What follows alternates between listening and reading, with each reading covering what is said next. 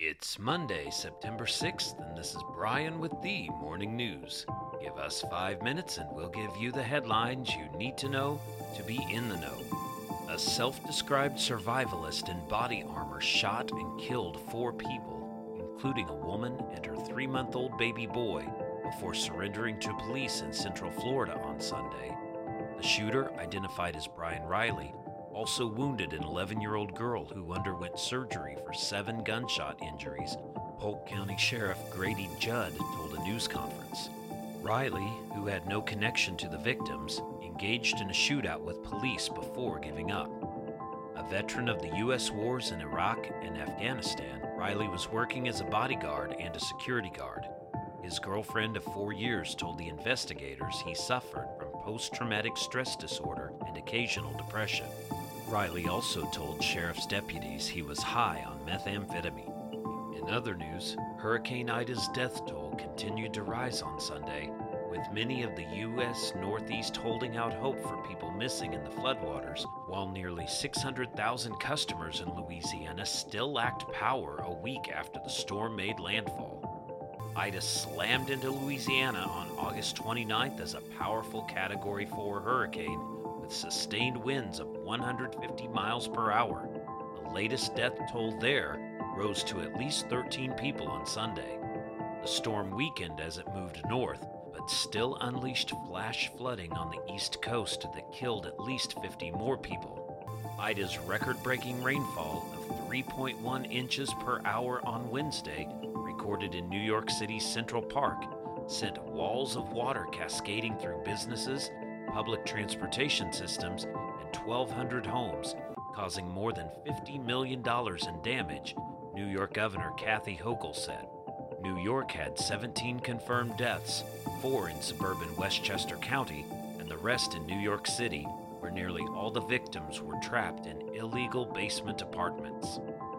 In Africa, Special Forces soldiers appeared on Sunday to have ousted Guinea's long serving president, telling the nation they had dissolved its government and constitution and closed its land and air borders.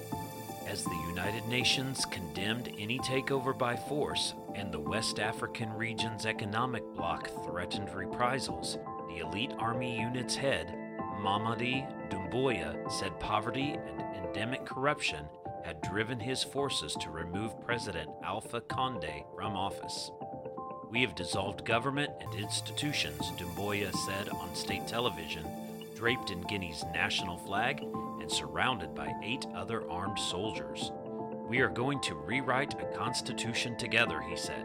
Gunfire erupted near the presidential palace in the capital on Sunday morning. Hours later, videos shared on social media showed Conde in a room surrounded by Army Special Forces. And final act of the delayed Tokyo Olympics and Paralympics came Sunday, almost eight years to the day after the Japanese capital was awarded the Games.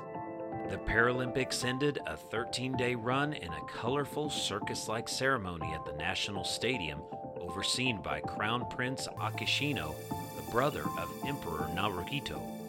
These were unprecedented Olympics and Paralympics, postponed for a year and marked by footnotes and asterisks.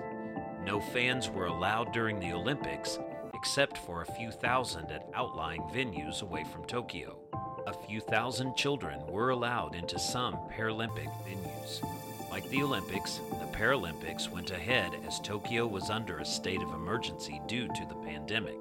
Like the Olympics, testing athletes frequently and isolating them in a bubble kept the virus largely at bay, though cases surged among a Japanese population that is now almost 50% fully vaccinated. Japanese Prime Minister Yoshihide Suga announced Friday that he would not continue in office. Suga hoped to get a re election bump from the Olympics. He got the opposite as his approval rating plummeted after a slow vaccine rollout in Japan and a contentious decision to stage the Games during the pandemic. Now you know, and you're ready to go with the morning news. These headlines were brought to you today by Podmeo. Start your podcast easily at podmeo.com, the world's number one podcast hosting. Subscribe to this daily morning brief on Spotify, Apple Podcast, and themorningnews.com.